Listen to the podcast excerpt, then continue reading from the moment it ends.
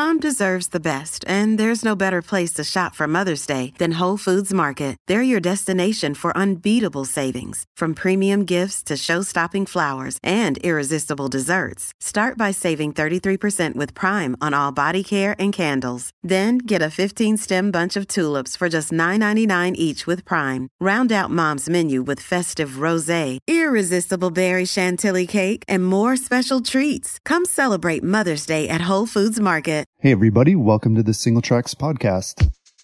My name is Jeff, and today Leah and I are going to be talking with Ben about mountain bike endurance training. So, we've talked about endurance training before. You know, for some of this, this means gearing up for a six or 12 hour race or a multi day stage race, or, you know, for some of us, it's just trying to hang on to the back of the pack for a two hour ride. But for everyone, endurance looks different.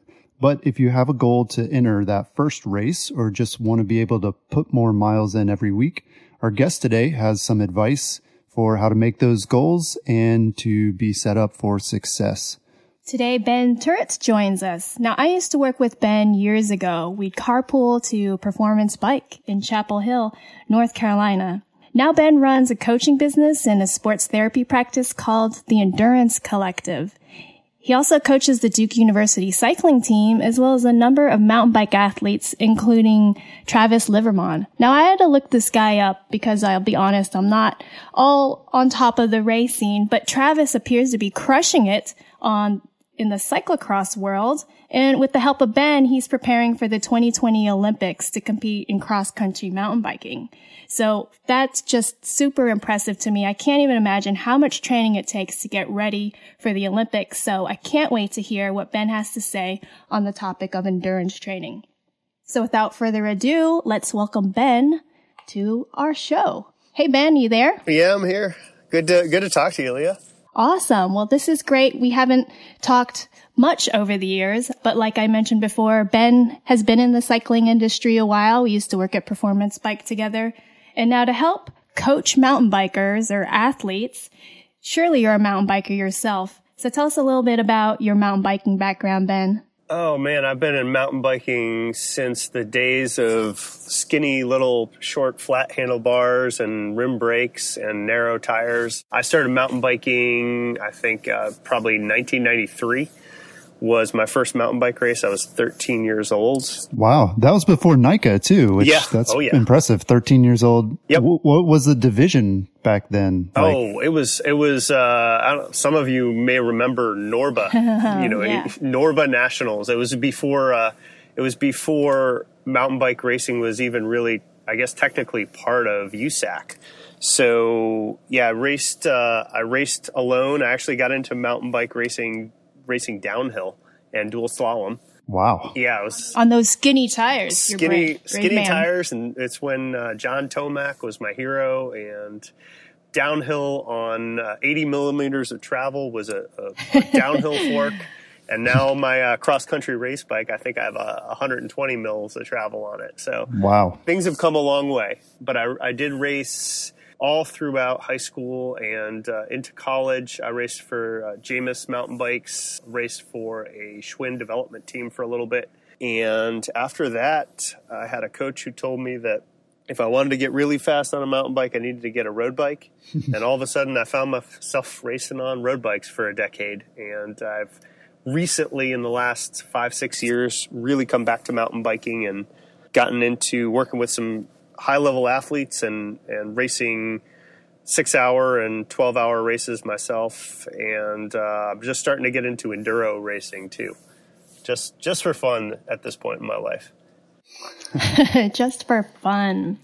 Well, awesome. It sounds like you've had experience with coaches since you were young. So did you have a coach that inspired you or how did you get started coaching yourself? Actually, the coach that really inspired me was a guy named Rusty Miller. Rusty was a, a, neighbor of mine in Durham, North Carolina, and it was more on the, the road side of things. Rusty, I just he he had a way with athletes, and he had a way to really motivate people, and he he ultimately convinced me to leave Performance Bicycle and start up my own coaching business and work with the the Duke team And now Rusty and I both coach at uh, USA Cycling Talent ID camp together, and uh, he takes a team of guys to Ireland every year, and at the same time, I take a team of, of youngsters to Canada to race uh, what's called a Nations Cup race. And Rusty has been great. I, I really think that he has helped shape my career and, and shape the type of coach I am. That's really cool that you get to work with the youth and you get to work with somebody that's as passionate about coaching as you. Well, who do you coach other than the team you just mentioned and, and who could benefit from having a, a cycling coach? Well, so I coach everything from, like you mentioned, Trav. He's he's an elite level CX and, and mountain bike racer. He's also done races like the Tour of California, and I I've coached several other elite level road and mountain bike athletes, and then all the way down to uh, a 14 year old NICA mountain biker who he's just learning how to get good on the trails and enjoying himself uh, so I kind of kind of run the ga- gamut between professional athletes and guys just getting into it. Um, you know, and, and it's it's really fun to have both ends of the spectrum. So I actually I work with uh, some some endurance mountain bikers too. I have a couple of guys who do races like the High Cascades 100 and ORAMM and some of those longer mountain bike races. And so the the difference between training for a, a, pro level XCO event and doing something like High Cascades 100 is is is pretty different. The effort is is they're on opposite ends of the spectrum. Um, you know, one guy needs to put out a a ton of watts from the start line and carry it through for an hour and a half, while the the other side of the gamut, the the High Cascades endurance rider needs to be able to ride at tempo or endurance pace for oof, too long. too long for me. That's a lot of time in the saddle, but you know, I can make you do it. nice. Well, you said that everyone can benefit from having a coach. What are some of the barriers that you find people have to getting a coach? You know, is it, is it just the cost or is it sort of recognizing when you need a coach? Yeah, uh, cost is certainly a barrier, you know, and, and what I tell people when we talk about cost is, uh, you know, think about think about playing hockey or getting your violin lessons and stuff. That, tends to be just as expensive, if not more expensive, than hiring a cycling coach. You know, and and a lot of people don't know what they're paying for when they get a cycling coach. You know, you look on the internet and there's all these 16 week, $99 train for your first 100 mile ride plans. Um, and those are great. And some people, some people benefit from them. But really, what you pay for when you get a coach is somebody who is building a relationship and providing uh, an objective point of view for you they, you know, I help organize people's lives so that training fits in. Um, you know, I work with a, a, a top level executive to, who who does these mountain bike races, and man, he's flying all over the world and trying to figure out how to fit in six, seven, eight hour rides on a weekend this is a challenge. And you know, from his point of view, he just wants to be able to come off the plane put his helmet on and look at his computer and say, okay, coach has me doing XYZ today. So, cost is a barrier, yes. Uh, knowing when you need a coach, you reach a certain level of, of riding.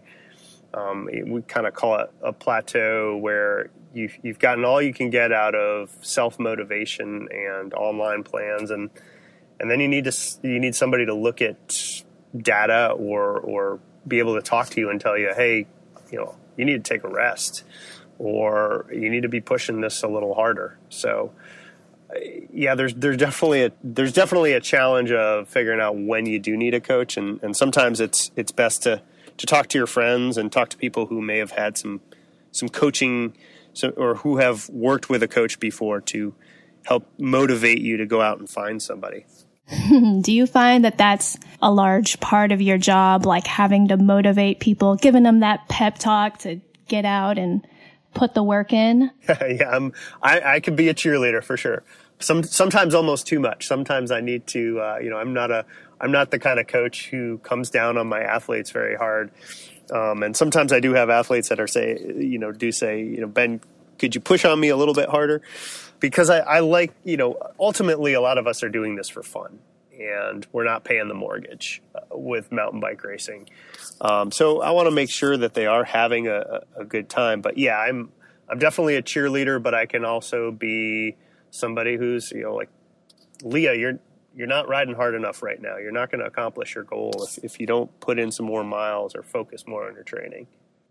It's it's funny that you say that because I, I can kind of relate. Um, I teach like group fitness classes. I teach spin and HIIT sometimes, and it is hard to motivate people, right? Like you have your regulars there that you know, you know, could eke out a few more push-ups and, and they're kind of just hanging out. And then there's people that maybe they're beginners and they look like they're dying and you, you need to like kind of more gently go over there and tell them like, you know, let's modify the exercises or maybe you should, you know, take a little breather and, and things like that.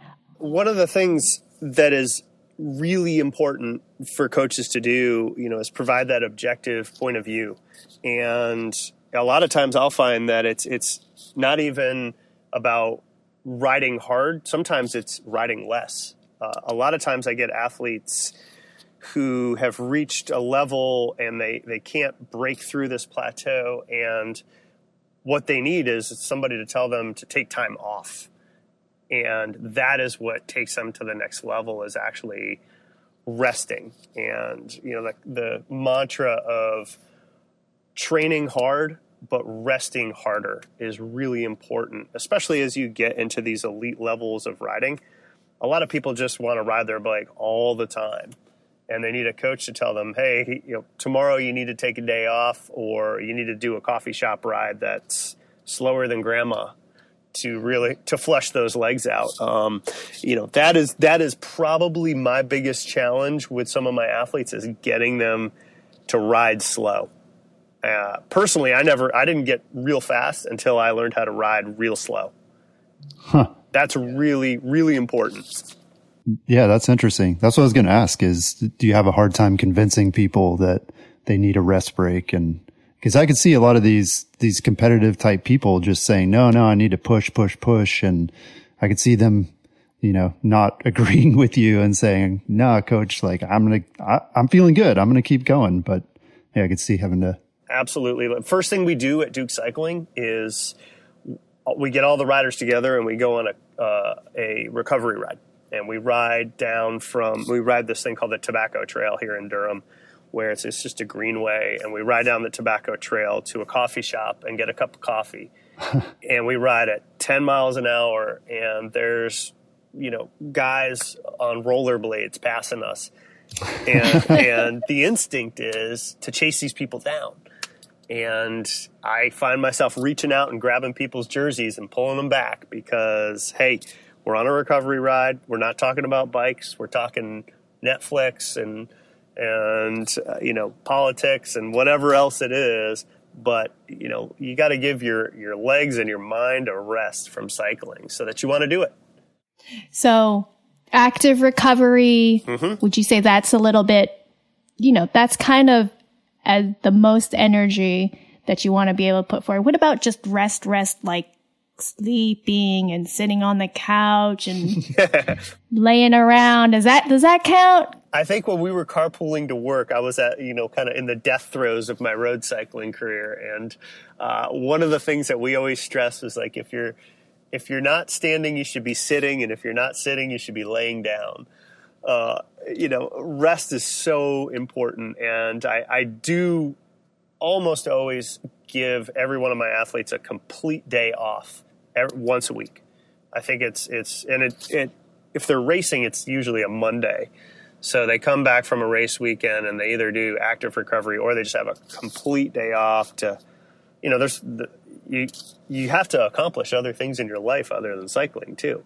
It's a good day to you know go to the bank, get errands done, but also just lay around and watch TV. That's that's important. Watch TV and eat. Eat. How about eating? Eat. Why don't we talk about that a little bit? Because I on my rest days I like to eat. Let's be honest. We all like to eat, but how does that affect, you know, my goals as a, as an athlete? Should I care what I'm eating on my rest day? Absolutely. Uh, well, you know, you should care what you're eating all the time. You know, if, if you put, if you put, put bad fuel in the tank, you're going to get a bad result. Um, you know, you want to, you want to eat well, eat a well balanced diet, make sure that, before training rides or races that you do have a, a, a meal. Uh, you know, whenever I, I work with a new cyclist, the first thing we talk about is eating before and after and what to eat before and after, and then what to eat during. You know, you have to eat to fuel your body. And we're talking about endurance riding here. You need to be eating every 30, 45 minutes during an endurance mountain bike race. And on your day off, it might be a good day to, to experiment with new types of sports nutrition because you sure don't want to try that out on day of a race or day of a hard workout. You know, you upset your stomach with uh, some new blocks or gels or whatever that is. Um, you know, it's it's really important to get your nutrition dialed in before competition or before hard workouts. Does that make sense?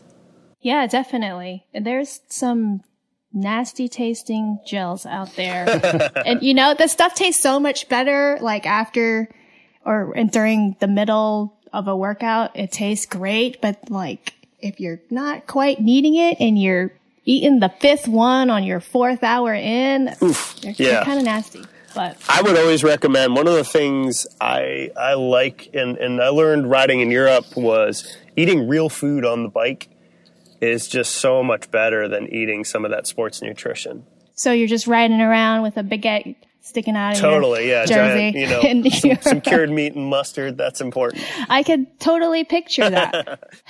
as long as you get protein too. Absolutely. Um, I like to make, you know, endurance mountain bike races. I like to eat sandwiches. I have little, uh, little turkey sandwich kind of thing that I put together and cut it up into cubes. And that just works for me.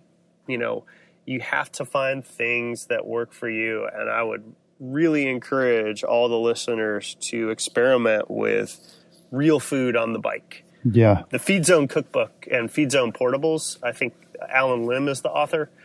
But those books you can get on Amazon and they are awesome for making little portable food things to take with you, little rice cakes and stuff that are so much better than trying to cram down some some chewy sugar.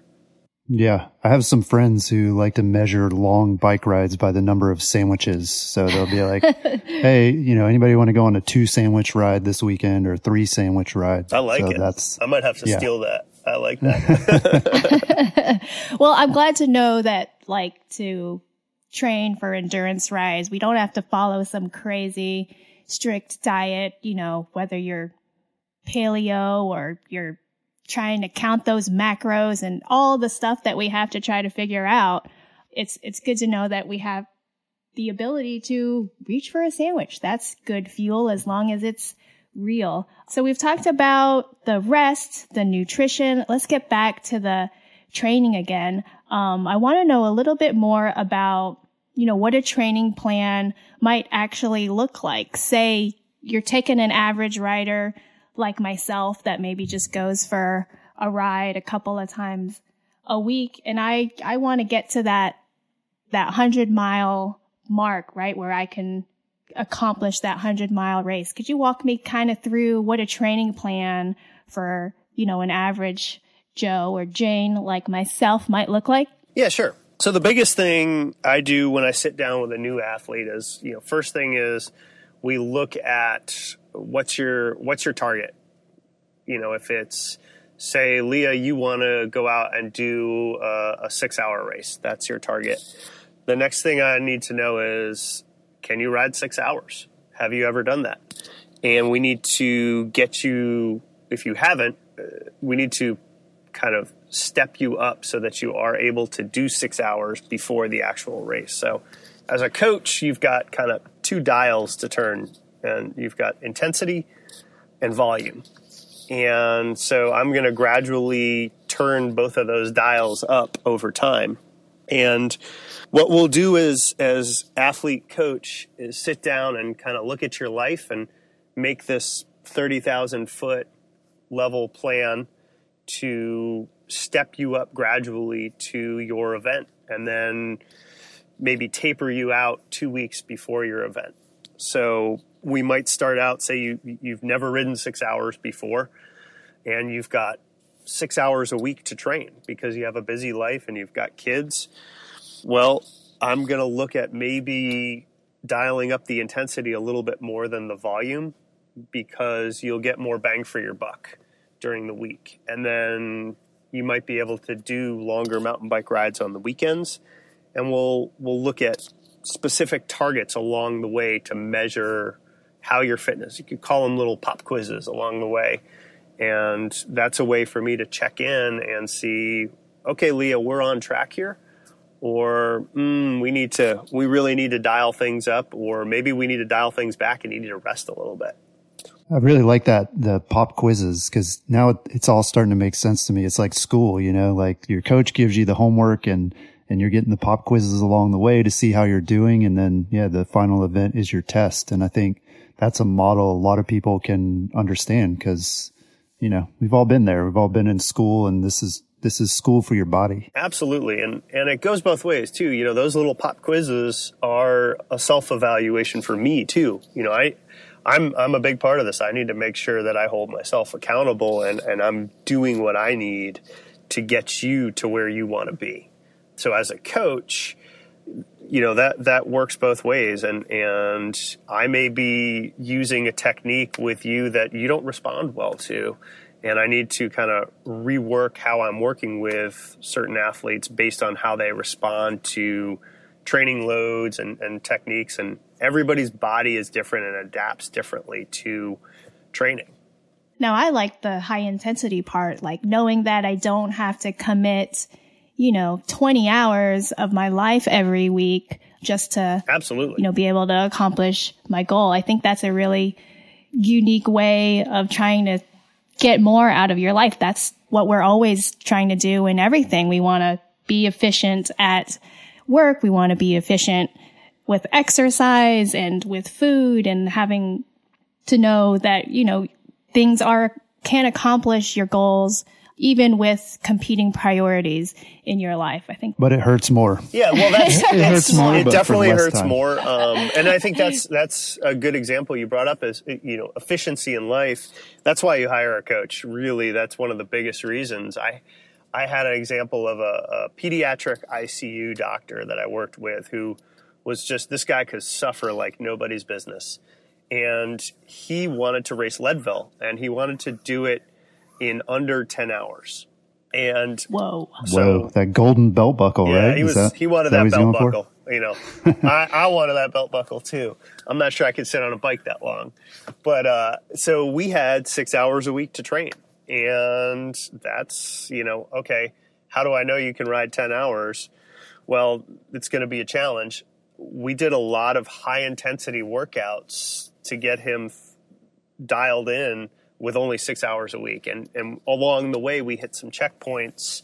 I think we did Pisgah stage race. We did a couple of other. We did ORAMM um, just to just as check-ins to see if he was ready for for Leadville, and he hit all of his markers along the way on only doing six hours of, of training a week. So that was a unique challenge and he came in under 10 hours. Wow. That's awesome. I love too how you say we, you know, when you're talking about like the races, you know, like that's, I mean, that's what a coach does, right? Like it's a team effort and it's, that's what it's all about. So that's really awesome. I find myself getting just as excited, if not more excited about when an athlete races, uh, you know, than I was when I was racing. I, am nervous when I have an athlete go to the start line and I'm there and I'm jumping up and down when they're in a in a break or you know it's it's really fun and you know it's it's it's been a great transition into retirement from racing we'll call it retirement awesome giving back so for the introverts out there, though, having to work with a coach might be a little uncomfortable. I got to let you into my life. Yeah. So, you know, how often does that interaction take place on the course of a training plan? Or are there other ways we can communicate, you know, to make it a little less in your face for some of those people out there that might not be as extroverted. A lot of mountain bikers, if we're honest. I mean, yeah. we've done we've done surveys, and you know. I mean, find, I'm asking for a friend. So. but yeah, a lot of people, a lot of mountain bikers tend to ride alone, and yeah, it's it's definitely a sport that attracts those types of people. So yeah, what have you found with that, Ben? It's um, you know, it, it's it's different for everybody, and I would say modern technology has helped with this a little bit. You know, I, I have athletes that just want to email or just want a text message. Uh, one thing I do require as a coach is we need to be on the phone at least once a week because I need to hear your voice, and that's a way that I can kind of sense how you're doing. You can tell the way somebody is talking whether they're whether they're fried or not. But um, you know, I have some riders that that's it. That that one phone call is is all we get, and and I'm looking at their data otherwise. You know, and that's one of the things that has helped really dial in the coach athlete relationship on one end is, is being able to look at data and and challenge an athlete and say, hey, I saw you did your workout today. You kind of missed the intent, I think, or man, you nailed it that was awesome. Maybe we can we can turn up the intensity next week because you crushed this workout. So, you know, on one end, data has really been helpful as a coach, but the downside of that is sometimes people are just paralyzed by data. They they are constantly looking at their computer and they're calling me because you know they want to know, hey, I missed this interval by five watts. What do I do? Ah, it doesn't matter. Make make make your own decisions you know? So you know there's there's you know that goes both ways. But um, for the introverts out there i need to know how you're doing but you don't have to you know you don't have to be in my living room all the time. Yeah. Do you do video chat at all? Yes. i mean they say that 80% of communication is nonverbal right? So right. Yeah we definitely uh, yeah I, I do use facetime with athletes. I've actually used whatsapp with an athlete who's been abroad it's good. That's encrypted, so nobody can spy on your conversation. Nobody can spy on my conversation. Um, you know, so any, any type of media works for me. Uh, you know, I'm an Apple nerd, so, but uh, you know, I, I I come from a generation pre-internet or dial-up internet, so you know. I've got some younger kids who are using Snapchat and all this stuff, and I don't understand any of that. oh dear. Yeah, I know. Uh, so, you know, whatever the athlete whatever they like, I tend to be fine with, you know, as long as it's convenient. And, you know, that's one of the things we, we do kind of when I do an intake, we sit down and we talk about what are their preferences for communication. Um, and I do lay it on them. I need to, I need to hear from you once a week. That's not too bad, right? Right, introverts? That's, that's fair.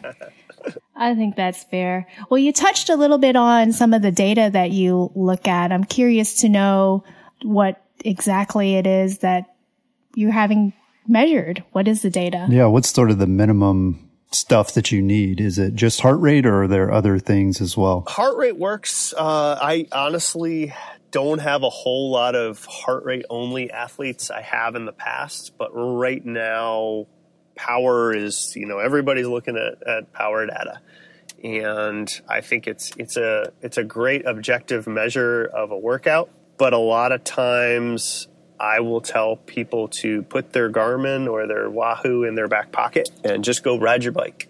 You know, it's data is great for focus workouts and for being able to hold people accountable for what they're doing. But sometimes people will go down rabbit holes because of data. They get they get so paralyzed by the numbers they forget to have fun. Right. And you know, I, I come back to that every time. You know, we, we are doing this for fun. And ultimately if you're not having fun and you're so paralyzed by your, your numbers, why do it? Yeah. Well, right now, these days, it seems like there are a lot of options for measuring power. Do you have any preference, especially for mountain bikers? I mean, it's kind of limited. Yeah. You know, the equipment that's available. Is there anything you prefer, like a pedal based one or? I like crank crank based systems. I find are, are really good. They they tend to be not cheap, um, but I'll, my mountain bike athletes uh, at this point mostly have Quarqs. I still have one on a on a PowerTap hub, but uh, Quarqs Quarq power meters are good. Uh, stages are okay. You know, on the road, I most everyone I work with has some sort of crank-based system. You know, stages tends to be the cheapest, and see they work just fine. You know, the the one thing that I'll tell people, you know, I, I'm I'm I'm system ambivalent. You know, I don't really care what you use as long as you're getting me something. And honestly, I work with this high school kid, and, and I tell him to go hard enough where he can't have a full conversation, but easy enough that he can speak in short sentences. You know, okay. so it's pretty specific. Yeah, perceived effort does still work, but as you start to climb the climb the ladder towards the top, power or some sort of, of metric becomes important. You know, I would say the challenge with heart rate is that it's it's influenced by many external factors like you know fatigue or you know, too much caffeine or some sort of emotional stress. Heart rate does work as a great secondary metric. So if if I see some power numbers that look funky, I might go in and look at heart rate to see what was going on there too, and I can deduce that oh you know we're dealing with some fatigue here or maybe we're dealing with sickness or whatever it is and then get on the phone and have a conversation based on what I see. How important is like the actual power number versus the relative? You know, a lot of these solutions that are out there, you know, claim they're within 1% or whatever.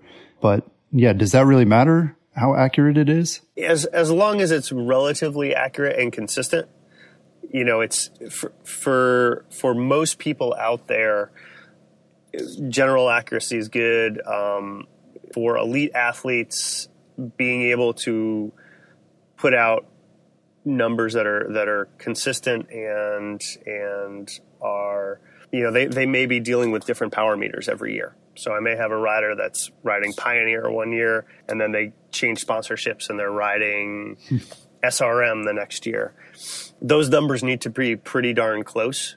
But the way you get around that, obviously, you know, you, you do some testing. And I like to hide my testing in, in the workouts because, you know, you, you remember testing in school, you got nervous, right? Right. So um, I might uh, hide a test in the middle of a workout and not tell the athlete, so that nice. you know I can I can see you know the and, and the smarter athletes will will know that that's a test. They they kind of send a message back and say, haha, I knew this was coming. Or, um, but those athletes that, that do get nervous and, and underperform for tests, um, I need, to, I need to bury those tests within a workout so that I know that they're going to do their best. Um, and that allows me to get some consistency in those power numbers. Yeah, that's clearly really, I mean, your approach is very scientific, which I think a lot of people can appreciate, especially those introverts maybe who are into math and science yeah. and stuff and like that. Yeah, totally makes sense. If you you can definitely if you're a data nerd and you love numbers, um, power training with power can be really fun. Um, you know the the the thing that I'll caution people against is comparing power numbers to other people. Those numbers are unique to you. Your your weight is different. Your ability to do specific efforts is different, and you know, that's why things like Strava, oh my gosh, as a coach, they are, you know, Uh-oh. they drive me nuts. First of all, why would you, you know, as a racer, why would you want anyone to know how fit you are? Yes, I've been wondering that. And from the beginning. And I've been, you know, I follow some athletes and I wonder how many of the rides they're putting on Strava and how many they aren't and they, you know, it's it's fun sometimes to go someplace new and, and knock off some KOMs or look at Strava segments, and there, there's definitely good aspects to Strava, and it's and it it's been helpful for me when I travel to to look up rides. But gosh, you know, people comparing themselves to each other is is is just the bane of our existence.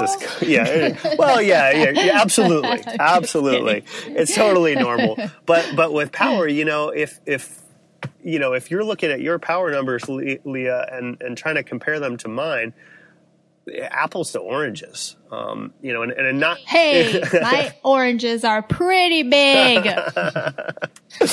well, you know, our weights are different. Our, our experience is different, and you know, it, it, I find some people just get really upset or stressed out over. Well, hey, coach, so and so did this in the race last weekend. Why, you know, am I not fit enough because I can't hit that number? Well, no, you're 30 pounds lighter than her. You know, that's it. So um, I think people need to you know, take take some of that comparison and and uh, you know put it in their back pocket and you know and, and just enjoy the ride and and use Strava as as something that's just fun. What about cadence? Does that play into it at all? Absolutely. I feel like you know I know different people that I ride with. Some guys, you know, you'll look over and they're just they're spinning their legs so fast, you know, and then other other people like me, I like to you know push a pretty stiff gear um, up hills, and I feel like that would affect your power as well, right? So do you do you measure cadence? Does that matter? Absolutely. I mean, we don't we don't talk about it much for mountain biking, but it seems like it it should definitely have an effect. It's it's actually really important for mountain biking too, because if you think about so when your optimal cadence, and this is you know very general, pedaling cadence is around ninety 90 RPM. Is that for everybody or is that? Well, it's, it's, you know, it's kind of like uh, 120 over 80 for blood pressure. Everybody's unique, but that's kind of the general standard. Okay. And, and then it's your, it's incumbent upon you or your coach to figure out, well, is that 90 really what's, what is the best cadence for you? You know, I can look at, start to drill down with your power numbers and find out where, that cadence is no longer as it goes up it becomes less efficient and as it goes down it becomes less efficient. So almost like a bell curve finding the most efficient part of your pedal stroke. It might be 85 rpm for you jeff and for me it might be 95 rpm but 90 rpm is a is a good place to start. And the thing i'll caution people with with low cadence you know it's it's great for certain types of workouts we call neuromuscular power workouts, lower cadence. But as a mountain biker, it can be very hard to respond to obstacles. Or, you know, if you're in the woods with somebody and they're attacking you, it's hard to respond to that mo- that movement from a low cadence. So if you're at a high cadence, it's easier to react to certain things. That can be a challenge for people like single speeders. So one of my endurance mountain bike racers that I work with, 12 hour guy, he rides a single speed, which I think is the craziest thing in the world. that does not sound fun uh, at all. You know, less competition, yeah, though, right? right? The single speed category, exactly, it's not huge. So he rides a single speed, and we're constantly looking at cadence because that will dictate what gear selection he makes for certain races. So I might look at a race he did last year and look at his cadence, and it was way below he, where he was most efficient. So we made a bad gear choice last year. And this year we're going to go and give him, you know, give him an easier gear choice so that he can spin a higher cadence up some of these longer climbs. Yeah, um, you're like a caddy, like telling people which yeah. which club to use. Oh, I would be even. the worst caddy, Jeff. I just continually give him a driver. uh, but yeah, absolutely, you're totally right. It's it's we're looking at the data and determining you know what's appropriate, both for single speed riders and and riders who you know cyclocross is, is an event now where most racers and, and mountain biking, most racers are using a, a, a, single ring in the front. I don't know very many. I don't think I have a single off-road athlete who uses a front derailleur anymore.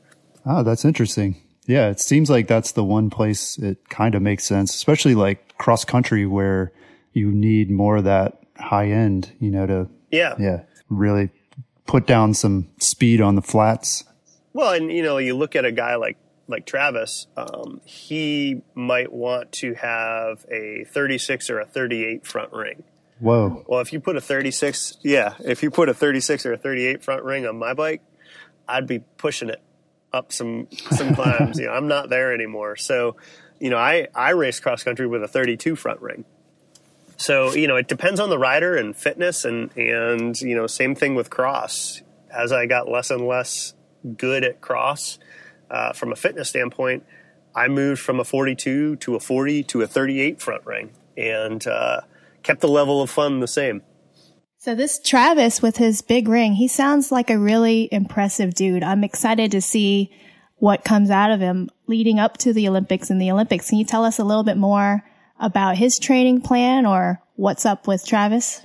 Yeah, so Travis has been a, an elite level cross mountain bike and road athlete, and he's he's really kind of gone back to the sport he loves, which is which is mountain biking. Um, after he's been off the because it's better. right? Yeah. Everybody everybody comes back. Yes. Flat out, mountain biking's the best. Uh, he'll still race cross, and he'll race cross at an elite level. But um, what we've done is we're working on building a team around Travis. So it takes it takes a village to bring an elite athlete and deliver them to an event like the Olympics. Um, and you know, this is by no means a for sure thing, but we're certainly going to build a level, uh, uh, you know, a, a, a, group of top level therapists, sports therapists, scientists and trainers around Travis to give him what he needs to perform at the highest level. And he's going to have to do UCI mountain bike races this year. He's going to actually start his season this season at Pisgah Stage Race. And then he'll, you know, we'll go to Canada for a little bit. We'll come back and do national championships in the U.S. And then we'll we'll do World Cup race at Mont-Sainte-Anne and then transition into cyclocross. And, and this season is all about getting prepared to and moving up the start grid so that next year, when the Olympic selection starts, we are starting from the first or the second row and we've got a good start position. So we're bringing all this stuff to bear. Like, you know, we've, we've, we have a very specific strength plan that's been built by a, a strength coach that I work with and I'm giving him his on the bike workouts and some off the bike workouts, as well as uh, body work that he needs to stay fresh. He's working with uh, a scientist and uh, former mountain bike racer who runs uh, a software company called Infusion Training, which is our the way we manage our data. We Travis will upload it into Infusion, uh, which is a new machine learning based system that we use. And that'll ping me, and I'll be able to look at it and tell him how his workouts are going. Uh, you know, and, and so he has this team at his disposal to be able to take care of him. And, you know, Travis is, you know, we'll call him, call him the fighter pilot and, and we're, we're the guys that are taking care of the airplane and, and putting the gas in the engine and putting the bombs on the wings and making sure that he's ready to go. Well, this has been really awesome, Ben. I uh, really appreciate you telling us a little bit more about endurance training for mountain bikers. Are you currently accepting new clients? Yeah, absolutely. I have I do have a couple of slots left for this season. So, you know, I'd be happy to chat with some people going forward. And, uh, you know, I've got theendurancecollective.com is my website. And Ben at theendurancecollective.com. You can just shoot me an email. Happy to to talk further about uh, you know what your goals are or what's going on in your world of training. Awesome. Well, thanks. Yeah, Ben's definitely a great resource, and we'll have uh, his information in the show notes as well. That's all we've got this week. We'll talk to you again next week. Peace.